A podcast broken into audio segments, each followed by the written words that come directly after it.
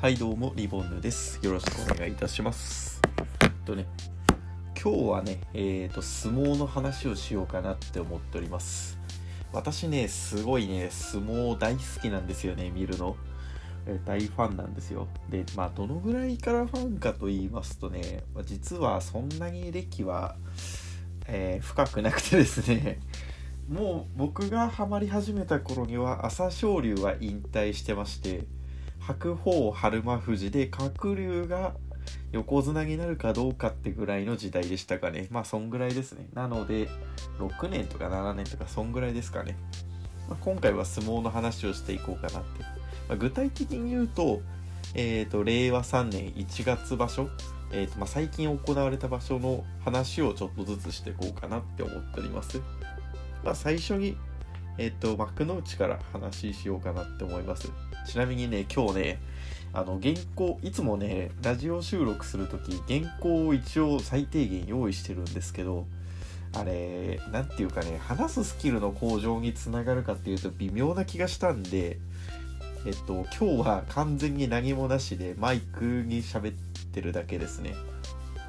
なんでね、いつもよりちょっと、えー、っと、とかが多いかもしれないですけどね、ご容赦いただければと思います。えっと、星取り表、日本相撲協会さんの星取り表でも見ながら、今後の展望と今場所の振り返りの2つをちょっと話していこうかなって思います。えっと、まず幕内なんですけど、えっとまあ、最高優勝が大栄翔関ということでしてまず、えっと、大栄翔関なんですけど非常に勢いがある相撲をいっぱい取っていましたよね。その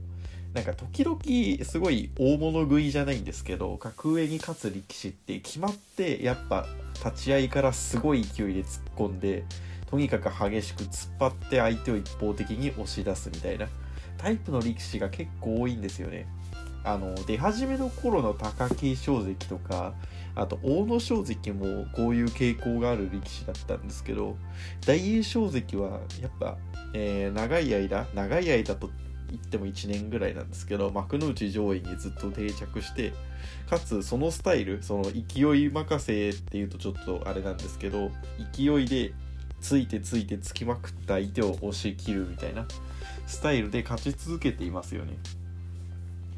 えっと、非常にあ大野翔関も貴景勝関も最初はそれで勝ててたんですけど、えっと、やっぱ研究されて一回勝てなくなったんですよね。大野翔関は今も結構勢い任せの月北勝富士とかもそうかなのが多いんですけど貴景勝とか今見てもらうと結構相手のことよく見てますよね。その馬力で押して相手の出方を見てうまくはたいたりとかもしてるんでやっぱその勢いだけじゃ勝てないっていう段階がやってくるはずなんですけど、えっと、大栄翔関非常にその相手のこと研究してるのまあもちろん研究はしてるんでしょうけど相手の力士が少し研究不足なんじゃないかなっていうのはありますね。そのまあ相撲相撲素人なんでねそのテレビで見てるだけあの YouTube で見てるだけ ABEMATV で見てるだけの意見なんで何とも言えないですけどね、まあ、とりあえずその勢いで取る相撲でどこまでいけるのかっていうのはありますね。なんか次の場所研究されてあっさり負け越すかもっていうのもありますけど、まあ、今場所に関して言えばもうとにかく勢いがあってすごくいい相撲を取ってましたねこんな感じですかね今場所、まあ、星取り表を見ながらえーとまあ、注目の力士について個人的に話していこうかなって思います。まず横綱2人なんですけど、まあ、今場所も出なかったっていうことでして、まあ、しょうがないところもあるのかなとは思ってるんですけど、特にね、鶴竜関ですよね。鶴竜なんですけど、もう下手したら出てこないまま引退してしまうのではないかという不安がありますね。僕、鶴竜も結構好きなんで、やっぱ最後相撲を取って引退してほしいなって気持ちはありますね。で大関陣。えっ、と貴景勝が2勝8敗の5級、まあ、2勝13敗って言ってもいいでしょう。朝乃山が11勝4敗。正代も11勝4敗ですね。まあえー大関として正代も朝乃山もまあ合格点といいますか十分役目を果たしたと言えると思いますね。でえっ、と朝乃山なんですけどえやっぱ横綱候補と呼ばれるだけあってその正代貴景勝朝乃山の3人の中だったら一番横綱の相撲らしい相撲まあ組んで戦う相撲ですね。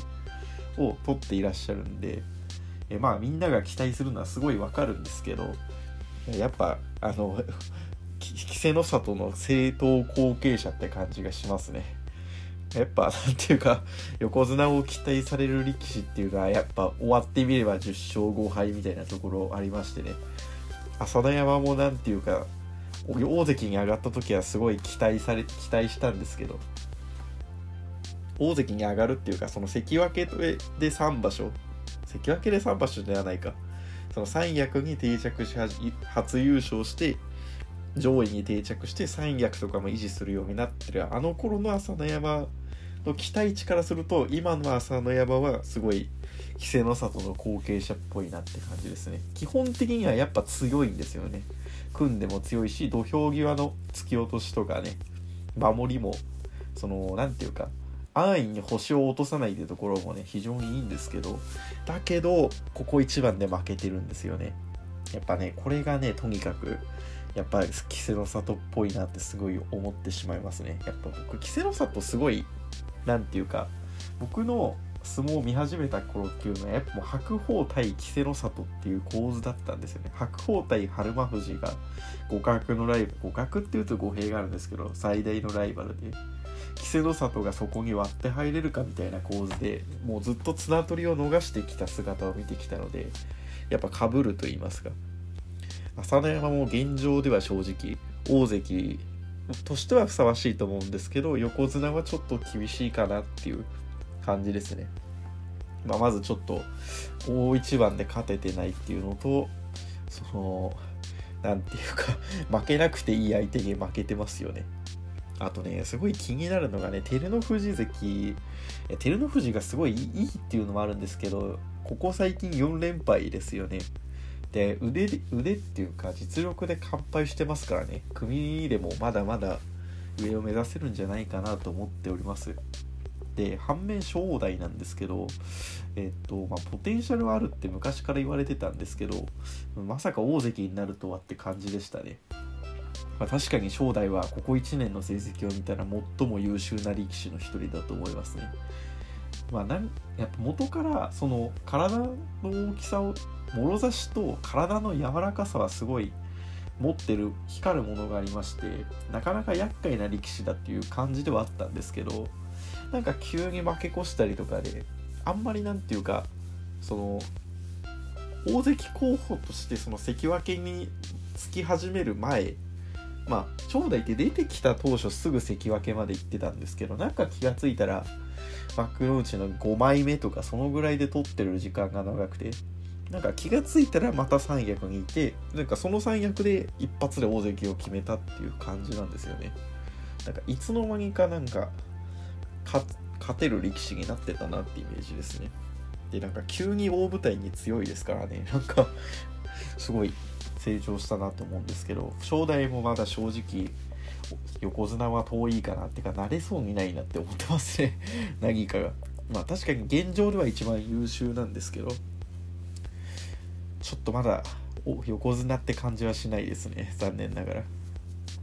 で貴景勝今場所休場でしたけど貴景勝もねやっぱねあの組んだら序二段って散々言われてるんですけどすごいね貴景勝もやっぱ工夫してるなって思うところはあるんですけど組まれた時にどうするかっていうのをあの実戦でもいろいろ試してる姿は見られるんですけど、まあ、ちょっとね、まあ、それでもやっぱり勝てないよねって感じなんでねなんていうかうんって感じですね。ま横綱はちょっとまだきついからっていう感じですね、まあ、お尻メインでいいと思うんですけどその組んだ時の何か一つでも技があればいいなっていうのとあと貴景勝は体ですよね。ちょっと重すぎると思うんですよね。170センチちょっとですよね。で180キロ以上ありますよね。相当何ていうか体のね負担が大きそうなんでね。ちょっとそんなに長くないかもなって思ってますね。まあ、今24歳とかなんで、まあ今はいいですけど、あと3年戦えるかって感じなんですよね。まあちょっとこればっかりは時が経ってみないと何とも言えないんで、まあなしよしとしときます、まあ、次他の三役なんですけど関脇小結の人たち、まあ、ずっと照ノ富士隆の勝御嶽海の3人はここ数場所はずっとついてますよね。その三役に。御嶽海はねちょっとね みんながね何ていうか文句を言うの分かりますよ。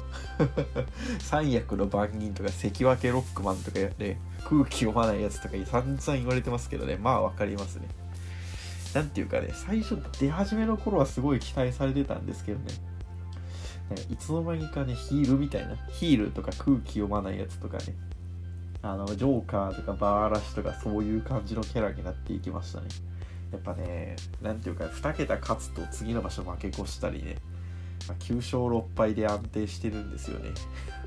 今場所も9勝6敗ですからね。やっぱねこのね三役のやっぱ負け越すほどの実力はないんですよね。その御嶽海が負け越すほどのメンツが正直いないっていうのも事実ですね。その御嶽海って別に大関と比べてもそこまで実力差がある力士じゃなくてで横綱ので2人にも全然3割ぐらいは勝ってるんで 悪くないですよね。実力だけで見たら大関今の大関陣とそこまで差はないんですけどやっぱねしょうもない負けがすごい多いなっていうイメージですね。まあ、逆にねなんか金星とかも結構取ってくるんですけどね。金星あいや役役力士なんで金星とかはないんですけどね。でね照ノ富士もねすごいね非常に素晴らしいですね、まあ、復活劇の話ばかりされますけど、まあ、とにかく組んで戦うのが安定してますよね。体力勝負も強い、まあ、ただ今場所だと例えば阿武咲と大栄翔。隆の勝もそうですね。負けた力士が、まあ、大体突き押しメインの力士っていう感じですよね。やっぱ突き押し相手に組ませられないときついっていう感じですね。照ノ富士御嶽海あと隆の勝もずっと最近は定着してますね。隆の勝はまあ自力があるなって感じですね。まあなんか上位の力士に勝てるって感じではないんですけどあの下の力士前頭の力士たちから取りこぼしが少ないなってイメージですね。まだちょっと大関はきついけど、まあ、このまんま関脇を維持していけばどうなんでしょうね。まあ2桁勝てないことにはっていう感じなので。まあ何とも言えないですけど、まあ、悪くはないかなって感じですね。で高安も同じですね。高安まあ元大関なんですけどこちらも悪くないなって思ってますね。突き押しメインなんですけど、まあ、組んでも戦えるし引き技もうまいなってやっぱ大関時代と基本のスタイルは変わってないですね。でだんだんだんだんだんっていうか戻ってきてますよね。その大関の時も何ていうかえっ、ー、とまあ重要な試合では負けてきたんですけどなんていうか基本的に格下相手に簡単に負けるって感じの力士じゃなくてね安定してるなってすごい思いますね。今場所も負けたのがまあ正代大栄翔朝乃山隆の勝隆の勝に負けてるのはちょっと痛いですけどまあ、あと隠岐の海と阿武咲なんでまあって感じですよね。そんなに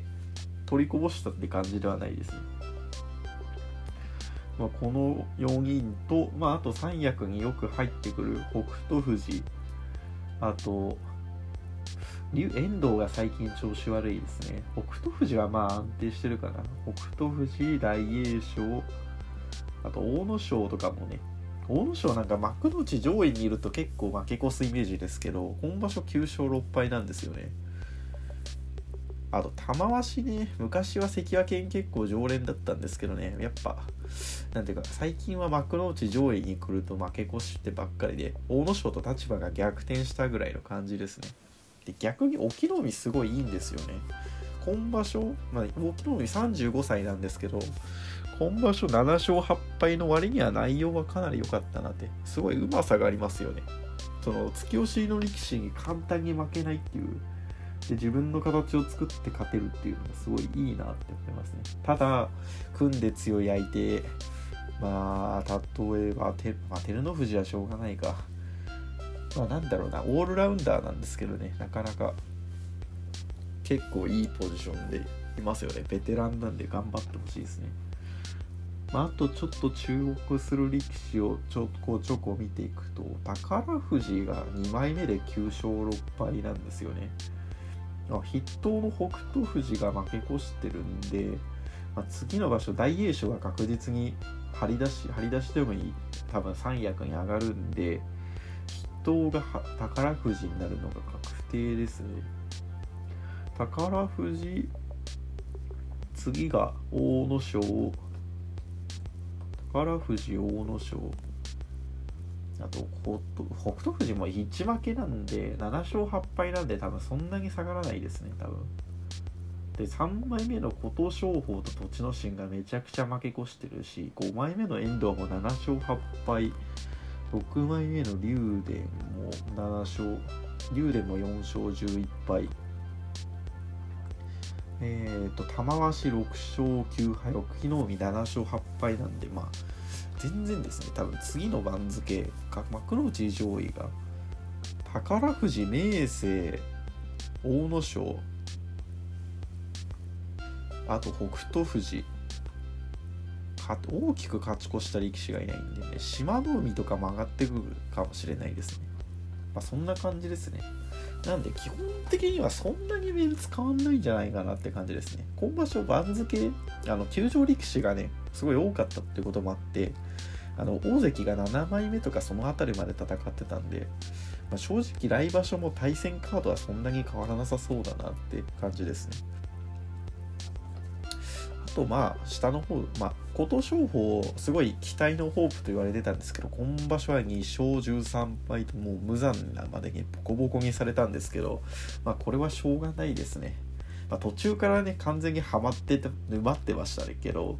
まあね上位ってそんなに甘くないよってことなんでしょうね。ね最初はねなんか大体こういう若手のホープって上位上がってきて1場所目は結構勝てるんですけど2場所目で負けるってパターンがすごい多かった印象なんですけど琴勝峰に関しては1場所目からボコボコにされましたね。まあでも2勝13敗ですか。幕尻寸前までいきそうですねこれは。まあでもまあまた上がってくるでしょまだ若いですしなんとかなると思います。で次、ま、東から今見てるんですけど、まあ、遠藤人気力士ですけど最近調子悪いですよね。なんか一時期小結とかまでいけてて幕内まあどんなに悪くても3枚目ぐらいまででは取ってたんですけどなんか最近結構落っこちて7勝8敗ばっかり繰り返してるイメージありますね。なんかね うまいんですけどね。その前ミス取った時とかねすごいうまいんですけどなんだろうね。なんで勝てないんだろうね、この力士。でね、すごい明生な8勝7敗ながらすごい内容が良くてね、注目ですね。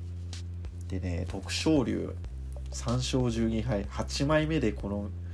負けだと幕尻行くか重量行くかってギリのラインですよね。徳勝龍正直次重量落ちたら戻ってこない可能性あるんで頑張ってほしいですね。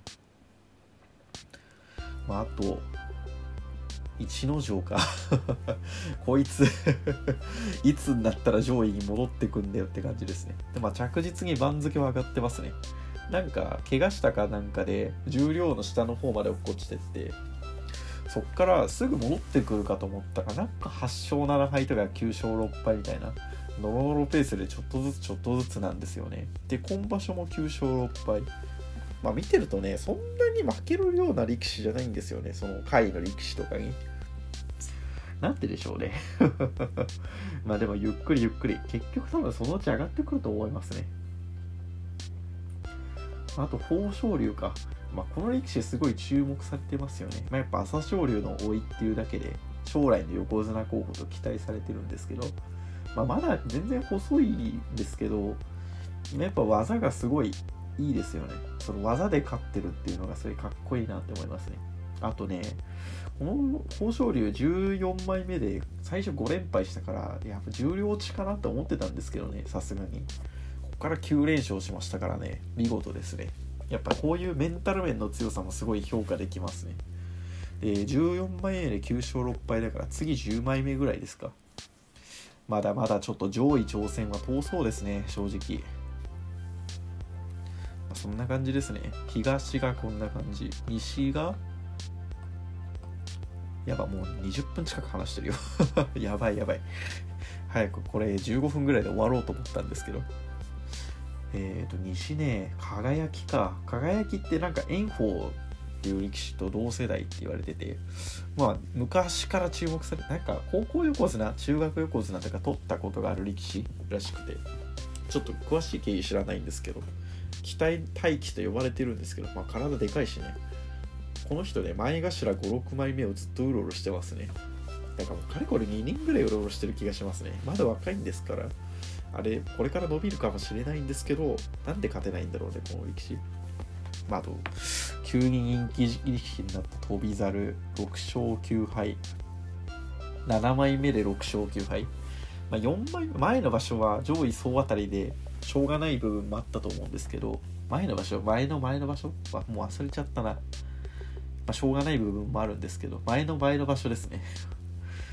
まあ6勝9敗ですね、まあ、まあまあまあまだ幕内にはいるからいいんじゃないでしょうか。霧馬山は怪我した割には勝ち越して1回上位でボコボコにされて今場所は8勝7敗と、まあ、霧馬山他上がボロクソなんで多分前頭3枚目ぐらいまで来そうですね。他は照強が7勝8敗か。僕結構照強好きなんですけどね。で新入幕の翠富士とあと15枚目の琴ノ若が10勝5敗ですか。ああ、10勝5敗で。こいつもなんか琴勝峰の影に隠れてますけど、もともと琴ノ若の方が早く重量に上がりましたし、期待されてましたからね。まあね、なかなか楽しみですね。幕内、メンツね、そんなに入れ替わらなさそうですね、やっぱり。なんていうか、上位が安定して勝って、前頭の前半の人たちが大負けして、中盤ぐらいの人たちはみんな8勝7敗前後にいるんで、そこまで大きな入れ替わりはないでしょうね。まあ、幕内はこんな感じですね。ちょっともうすでに22分ですので、えー、まあ重量 重量軽く、軽くにします。まず、球場力士が多くてですね、えっ、と、あんまり取り組みがなかったっていうのもあるんですけど、まあ、筆頭の、ね、石浦が休場千代丸も休場炎鵬も休場で東に関しては上3枚が休場してますからね。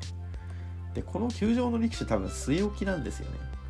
なんでねそんなにね来場所も番付変わんないんじゃないかなって思ってますね、まあ、ちなみに西筆頭の大奄美が8-7で一応勝ち越しなんで来場所は幕内に結構久々な気がしますね。多分戻るんでしょうね。でね、チュラノ海がね、7勝7敗1休みなんですけど、まあ、ちょっともったいないですね、これ。まあ、高源氏戦でね、ボコボコに殴られたっていうのがあって、脳震盪かなんかで休場したっていう経緯なんですけど、これもったいなかったですね。勝ってれば8-7でも多分上がれたかもしれないんで、もったいない感じはしますね。えっ、と、あと他は、えーと、松鳳山関、まあ、この人もう長年幕内でやってて最近重量落ちしたんですけど、えー、重量4枚目で5勝10敗と。次はまだギリ重量でしょうけどこの人多分幕下まで落ちたらさすがに引退するでしょうからね。元小結ですからね。一応。いやー頑張ってほしいですね。まああとは、まあ、剣賞か。そうか優勝したのは剣賞なんですよね。剣翔どうなんでしょうね。8枚目で12勝3敗だから。次どうなんでしょう。ギリ上がるのかな。筆頭かもしれないですね。重量筆頭かもしれないですけど。あでもね剣翔どうなんだろう。幕の内でで取ってほしいですよね。その重量の番人とかね八百長とか言われてましたけど一時期。まあ、飛猿も言われてた時あるんですけどねその幕の内で頑張ってほしいなって思いますね。こういう力士にこそ、まあ、あとね上皇竜か。上皇竜きついな。9枚目で5勝10敗きついなこれ。幕下落ちあるかもしれないか。ほんと頑張ってほしいですねこれ。あの何ていうか上皇竜も次落ちたら引退するかもしれないからほんと頑張ってほしい。引退しないでほしいですね。逆に裏が10勝5敗ですか。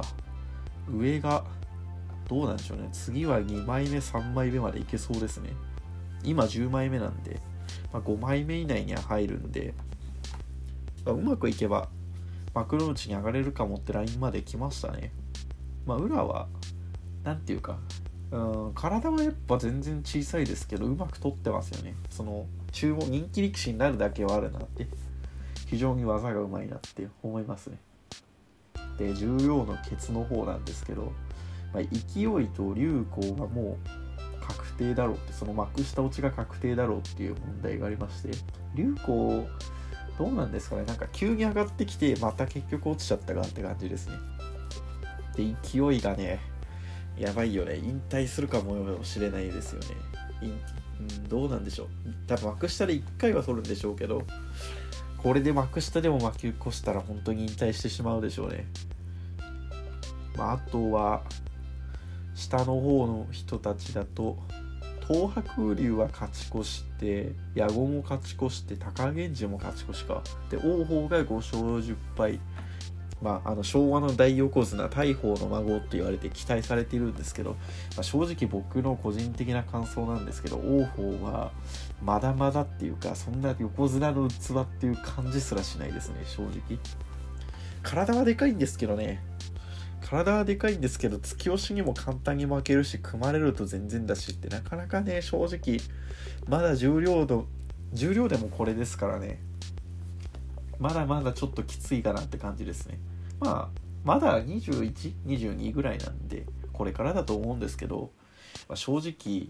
どうなんでしょうね。横綱は正直無理じゃないかなって、現状では。だって、豊昇龍、もっと上の番付で取ってますけど、豊昇龍ですら正直ちょっとまだ横綱って感じはしないですからね。今横綱候補なのは間違いないんですけどね。この年齢で重量はね正直麻痺してますけど普通に優秀ですから。まあ期待して待ってます。最後。やばい長すぎる。幕下上位でやめましょうか。幕下上位の質問を見るの僕すごい好きなんでね。やっぱねここがね重量と幕下ってまあ、単純に給料の出る出ないとか人権があるないみたいなね命のねやり取りに等しいんでねやっぱここが一番熱いみたいなところありますよねで、幕下見ていきます。最後、まあ、10切りないんで、幕下って一番下60枚目ぐらいでしょ、確か。下まで見てったらキリがないんで、えー、15枚目、あの、7戦全勝で優勝すると、自動で上げられる、あの、重量に上がれるっていう15枚目までに絞ってみていきます。幕下トップの方が、えっ、ー、と、筆頭の北播磨が3勝4敗。貴健斗5勝2敗貴健斗は確実に上がりますねで次が2枚目武将山っていう力士が4勝3敗で多分上がるだろうって言われますねこの武将山って力士私全然知らないんですよね。なんかいつの間にか幕内上位にいて今場所。でなんかうまく勝ち越してよかったなって感じですね。でね逆にねローがすごい残念ですね3勝4敗は。ローガってすごいモンゴルの力士なんですけどすごい期待されてるその今豊昇龍とかあの琴勝峰とか王鵬とか挙げたんですけどそれのライバルになる可能性のある力士、まあ、若手の期待の星なんですけど、まあ、3勝4敗と20、うん、ちょっと残念ですね。すごい技はいいんですけどね。なかなかねまだ体もできてないしこれからかなって。で幕下あと東が東が4枚目にいる中園っていうのが負け越し。あと5枚目の栃丸って力士も知らないんですよね。なんか僕幕下上位よく見てるんですけどなんていうか最近なんていうか幕下上位のにいつもいた連中っていうと失礼なんですけど大体いた人たちがみんな上がったんですよね。上がったか落ちてったからどっちかで。幕下上位は今回かなり入れ替わったイメージですね。この武将山もそうだし、3枚目にいる高徳山とか4枚目の中園もあんまり幕下上位で見るメンツじゃなかったんですけど、今場所は幕下上位にいて、栃丸もそうですね。で6枚目、北天海も4勝3敗と。で、あと8枚目の村田も面白いですね。4勝3敗。えー、とあと11枚目にもう北の若が11枚目まで来てますね。まあ、ここまで今挙げた名前の人たちってみんな結構期待されてる力士なんですけどね。朝弁慶が4勝3敗。この人元重量なんで。まあそうですね。4勝13上がってきそうだなという感じですね。逆にね前場所まで重量で落ちてきた藤東が1勝6敗。この藤東っていう力士前の場所重量に上がったはいいけど全敗したんですよね。0勝15敗。で今場所も1勝6敗。これね王毅って先々場所は重量に上がった力士王毅っていうのがいるんですけどこの王毅も全敗して次の場所もボロクソに負けたんですよね。その幕下に落っこちてその先でもボロクソに負けて今ね確かどの辺だったっけな？30枚目？36枚目まで落ちちゃったんですよね。まあ今場所5勝2敗なんで次15枚目ぐらいで取りそうですけど。まあちょっとねやっぱ1回負けちゃうとズルズルいくんだろうなって感じですね。で西なんですけど、まあ、3枚目の一山本ももしかしたら上がるかもしれないですね。で錦富士が6勝1敗。ま錦富士はあの重量上がってるんでまあって感じですね。で大翔鵬も4勝3敗。まあこいつこいつって言っちゃって すいません。大翔鵬関もまあ元重量なんでまあ重量から落ちてきた組は結構順当に勝ってるかなって感じですね。で僕すごい欧勝竜ってその鳴門部屋かな？あの元古藤古藤なんだっけ？古藤衆か。古藤衆が開いてる部屋の看板力士なんですけど7枚目まで上がってきたんですけど3勝4敗と。欧勝竜なんかね番付の8 5枚目から10枚目の間までは来るんですけどその度に負け越してるんですよね。でこの8枚目西8枚目の小宝龍っていう力士僕全然知らないんですけど今場所6勝1敗とすごいいい成績だったんですよね。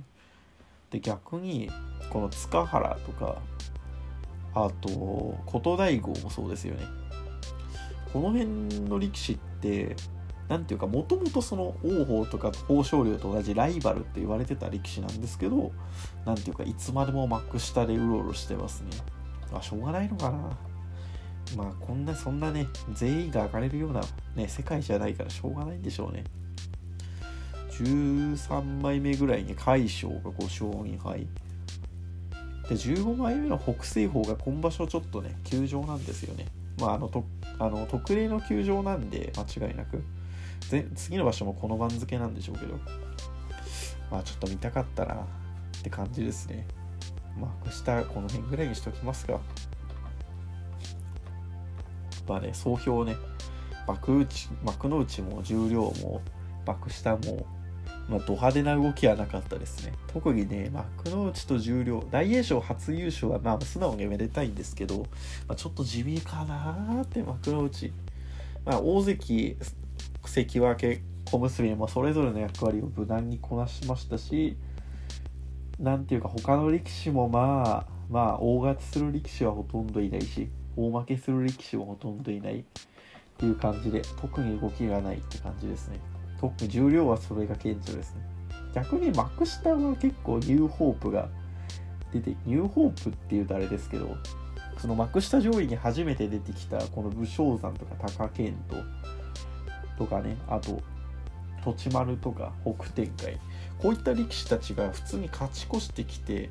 まあ、次の場所もまた幕下の最上位で取りますので、まあ、そろそろ重量と幕下の入れ替えが起きそうだなっていう感じはしますね。逆に幕内はしばらくメンツがそんなに変わらなさそうですね。まあ、そんな感じですね。来場所もどうでしょう。来場所どの力士が優勝するか予想するんですけど、予想でもしますかって感じなんですけど、どうだろう。横綱が出てくるかどうかですね。白鵬が出てくるんでしたら私は白鵬だと思いますね。まあなんだかんだ強い力士だなと思ってるんで、それにね、白鵬を見たいですよね、たまには。やっぱね横綱いてほしいよ だって白鵬も鶴竜もいなくなったら横綱誰なるのって言われてなれそうな力士一人もいないもん今今の大関陣じゃ無理や悪いけどその貴景勝も朝乃山も正代も関脇小結前頭上位の連中と比べて、頭一つは強いけど明らかな差があるってほどではないですね。4割は下の力士でも勝ちそうって感じです悲しいけど。まあいつかね突然天才は現れるものだと信じてこれからも日本相撲協会を応援する相撲っていうか大相撲のファンで居続けようと思います。今日は長くなったんでここで終わります。よろしくね。お疲れ様でした。